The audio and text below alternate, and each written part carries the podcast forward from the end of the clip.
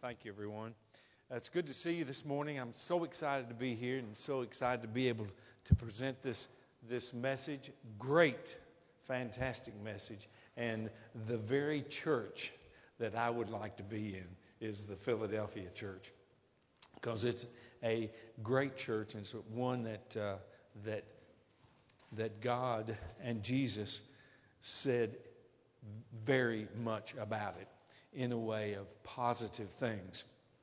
So today we have been looking at the seven churches in Revelation, and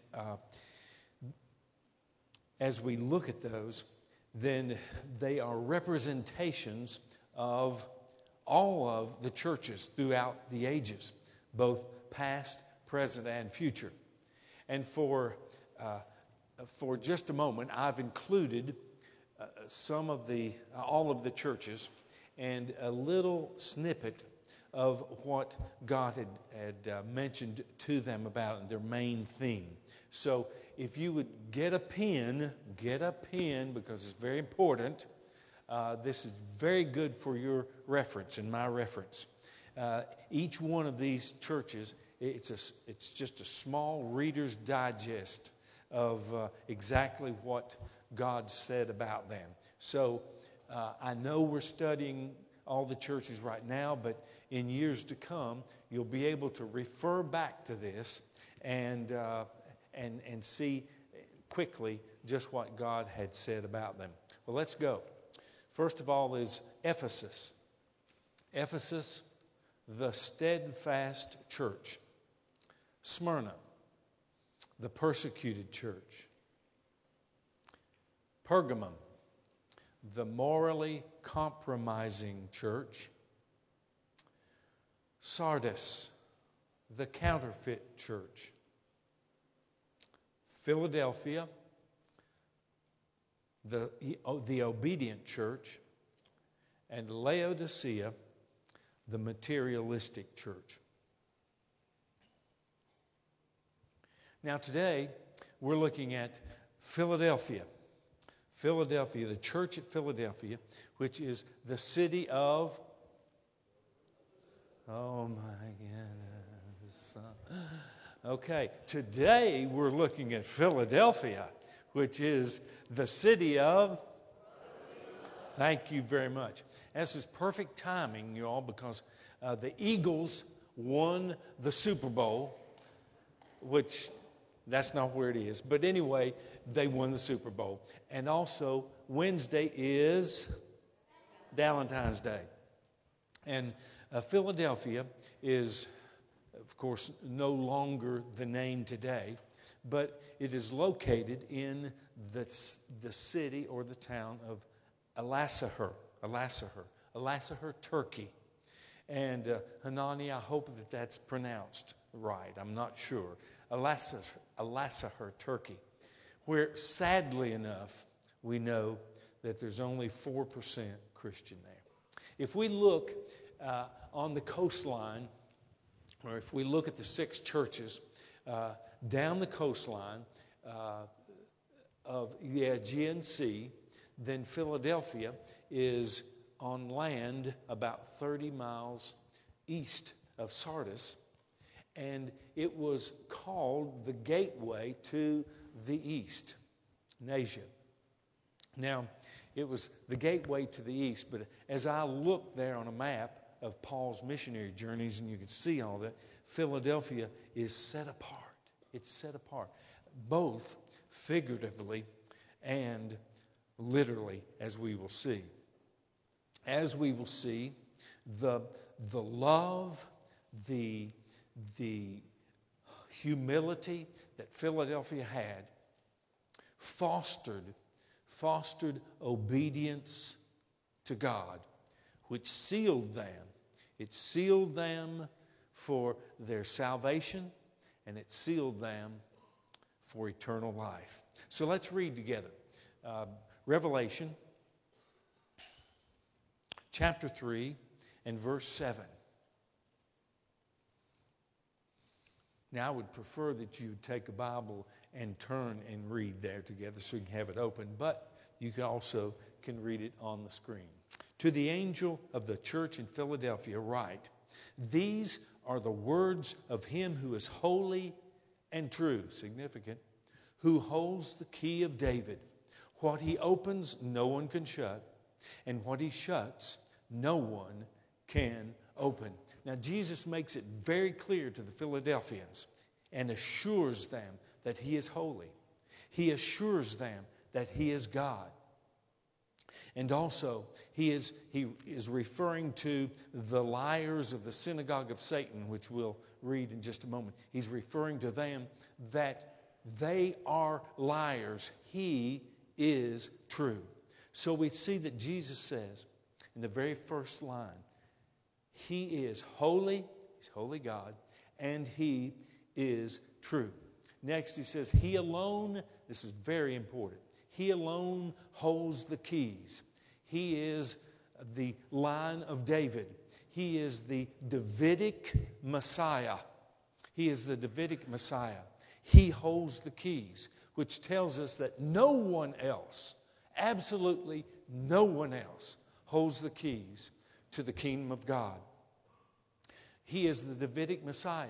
He is the way, the truth, and the life.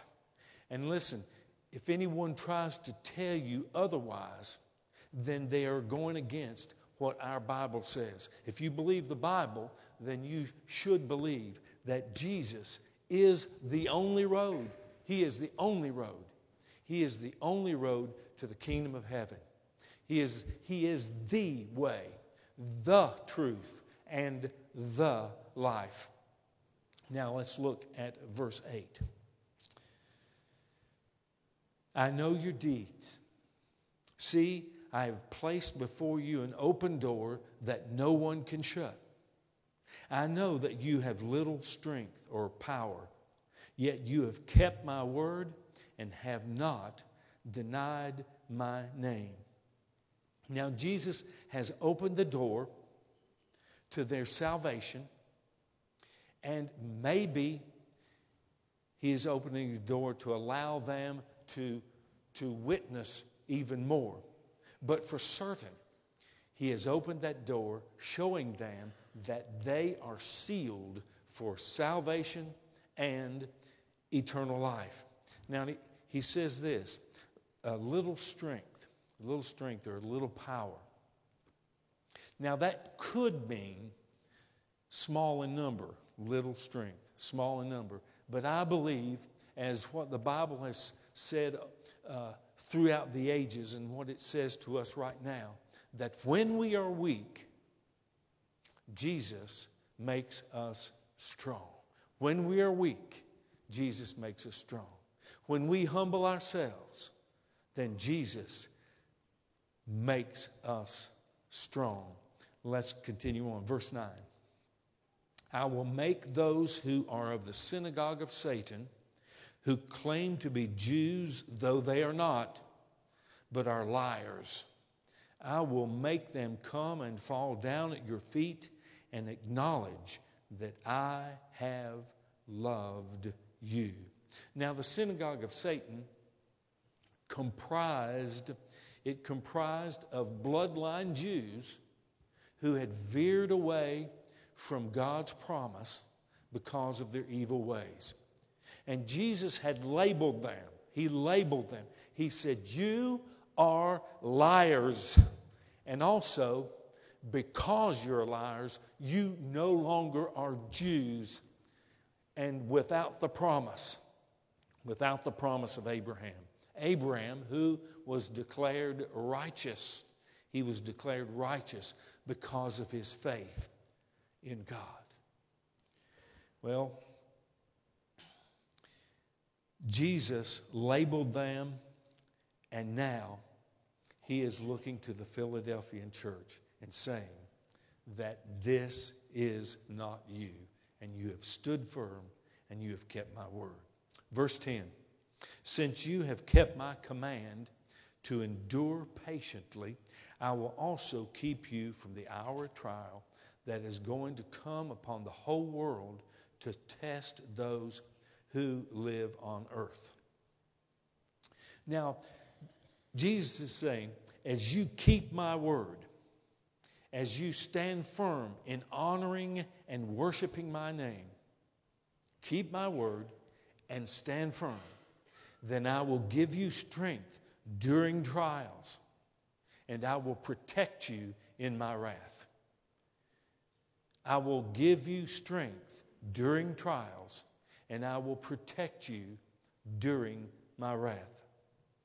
As God protected the Israelites in Egypt, so will He protect those who endure patiently. Well, James tells us a little bit about trials in chapter 1, verse 2. Consider it pure joy, my brothers, whenever you face trials. Trials is the same Greek word as in Revelation. Whenever you face trials of many kinds, consider it pure joy, because you know that the testing of your faith develops perseverance. Perseverance must finish its work so that you may be what? Mature and complete, not lacking anything. And then in verse 12, he says this: blessed is the man who endures and perseveres under trial. Same Greek word as in Revelation. Because when he has stood the test, he will receive the crown of life that God has promised to those who love Him. Now, as we look back in Revelation and look at the church of Smyrna, Jesus said to him in verse 9, I know your afflictions and your poverty, yet you're rich. And then in verse 10 he says, do not be afraid of what you are about to suffer. I tell you, the devil will put some of you in prison to test you, and you will suffer persecution for 10 days.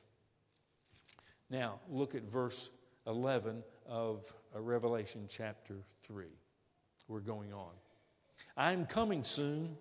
Hold on to what you have so that no one will take your crown. Him who overcomes, I will make a pillar in the temple of my God. Never again will he leave it. I will write on him the name of my God and the name of the city of my God, the New Jerusalem, which is coming down out of heaven from my God, and I will also write on him my new name. He who has a spirit, has an ear, let him hear what the Spirit says to the churches. Now, Jesus is saying this: hold on, overcome, persevere, endure, stand firm for God. And when you do that, then the open door that is open and sealed for your salvation and eternity, which you already have, will be enhanced by the rewards resulting in a crown and also a distinguished name, a higher place in the kingdom, and it's, as it says in Laodicea, the right to sit on the throne with Jesus. The right to sit on the throne with Jesus. Christians, stand firm. Christians, hold on. Overcome. Persevere. We're living in a society where we need to press on. We're living in a society that needs to see us acting like Jesus. Now, look back in verse 8, which I feel is the heart of the passage, because it has two, has two things that Jesus loves them about. And that is in verse 8.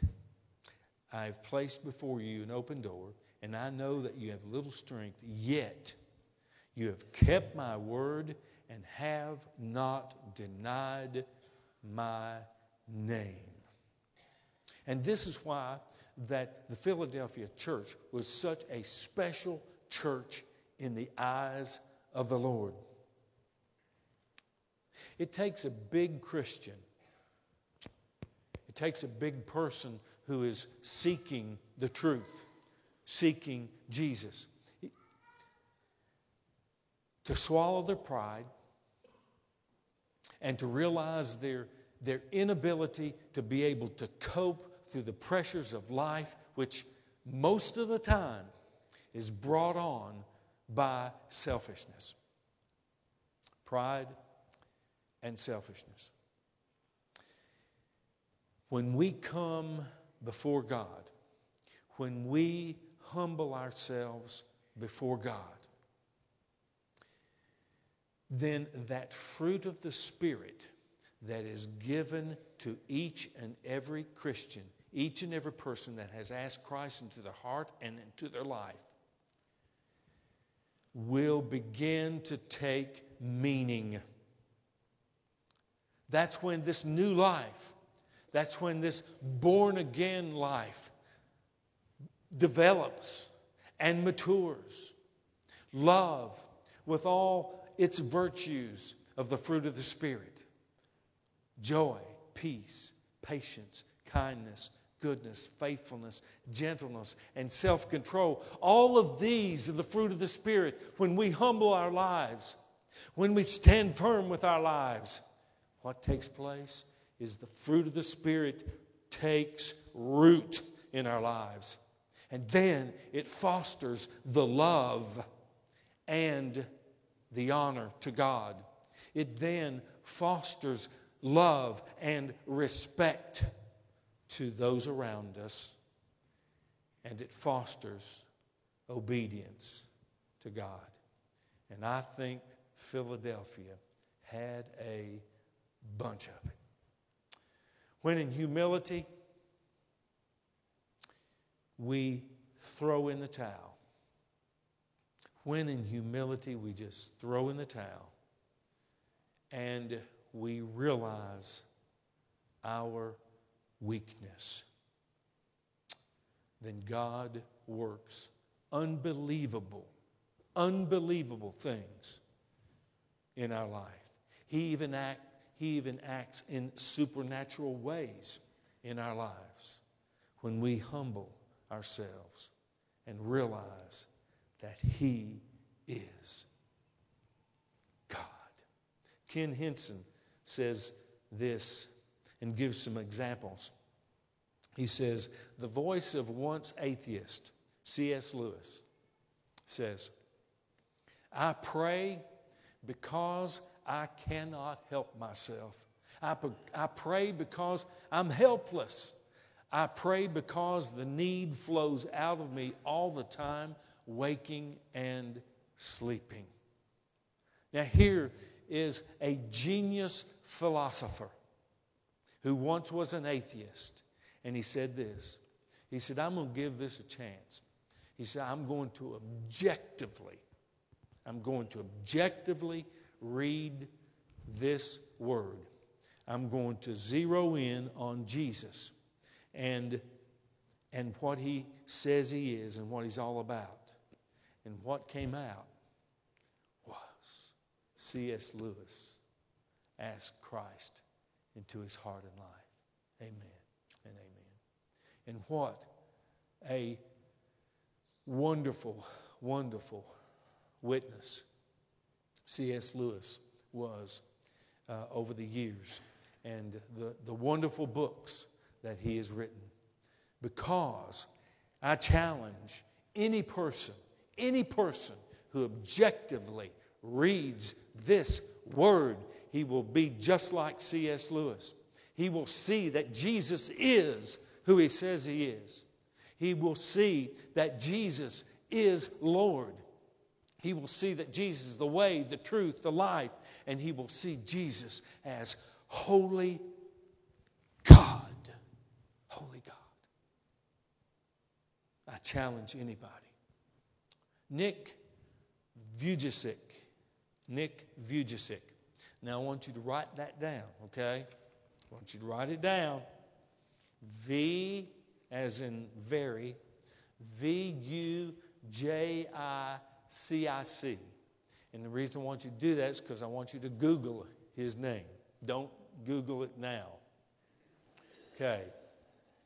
But write that down, and after you go to lunch this afternoon, and after you eat, and after you sit in your special chair and digest your food, I want you to Google Nick Vujicic, V-U-J-I-C-I-C.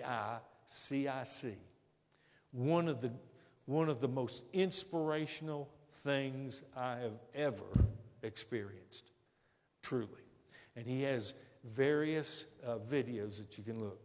He was born without arms or legs. He has a little appendage right at the bottom of his body that probably keeps him balanced, is the only thing I could think of. This man has preached to millions of people all over the world, many countries. This man tells about the love of Jesus. And he stands there with no legs, and he goes, "What's your excuse? What's your excuse?" He stands there with no legs, and he says, "When you are weak, Jesus will make you strong, but only when you're weak. Only when you see your weakness will Jesus make you strong." David was a king. He was a billionaire. He would be a billionaire today with what he had back then. This man was loved, he was respected, and he was famous. Yet, he was quick to say, "I waited patiently for the Lord. He turned to me and heard my cry. He lifted me out of the slimy pit." You can't get much worse than that. He lifted me out of the slimy pit, out of the mud and the mire. He set my feet on a rock, gave me a firm place to stand. He put a new song in my mouth, a hymn of praise to our Lord. Many will see and fear and put their trust in the Lord. And David says this, "Yet I am poor and needy. May the Lord think of me. You, God, are my help and my deliverer. Oh, my God, do not delay." And then Ken Henson continues to share what he feels all of us feel. We never know how the tremendous life-changing power of God in and through our lives until we realize the severe poverty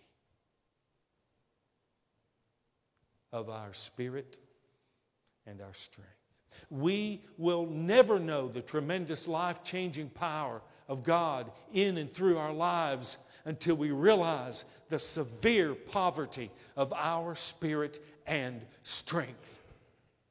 Jesus is our strength. And when, he says, I view myself in the mirror of greatness, I realize how weak and frail, how temporary, how silly, how helpless, how slow, how poor, how needy I am. And then he says,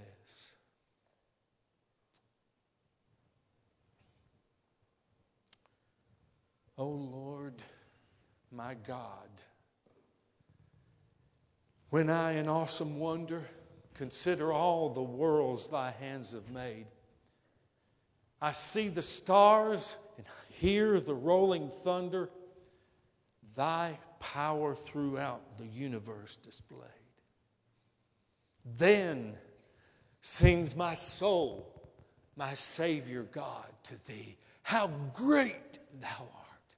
How great thou art! Then sings my soul, my Savior God, to thee. How great thou art! How great thou art!"